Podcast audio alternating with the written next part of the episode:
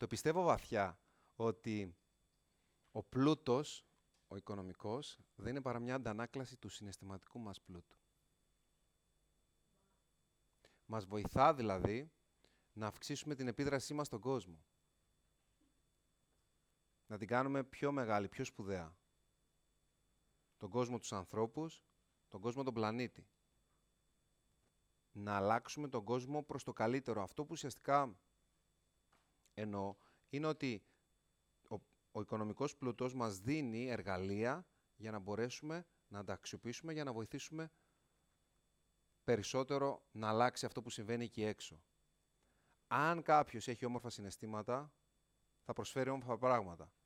Αν έχει, το ξαναείπα, υγιείς αξίες, ο πλούτος θα τον οδηγήσει στο να προσφέρει και στο να αλλάξει προς το καλύτερο τον κόσμο. Αν έχεις σταθρές αξίες, θα τον οδηγήσει πιθανότατα στο να δημιουργήσει πρόβλημα στον κόσμο. Το ερώτημα είναι πώς μπορούμε εμείς να δώσουμε υπεραξία. Πώς μπορούμε να κάνουμε το κάτι παραπάνω, πώς μπορούμε να ξεπεράσουμε τις προσδοκίες μας. Ε, θα ακολουθήσουν όλοι οι υπόλοιποι.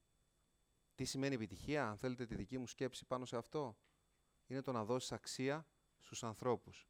Τι σημαίνει τεράστια επιτυχία, να δώσεις τεράστια αξία στους ανθρώπους. Διερευνώντας, ικανοποιώντας τις ανάγκες τους και βοηθώντας τους να βιώσουν συναισθήματα.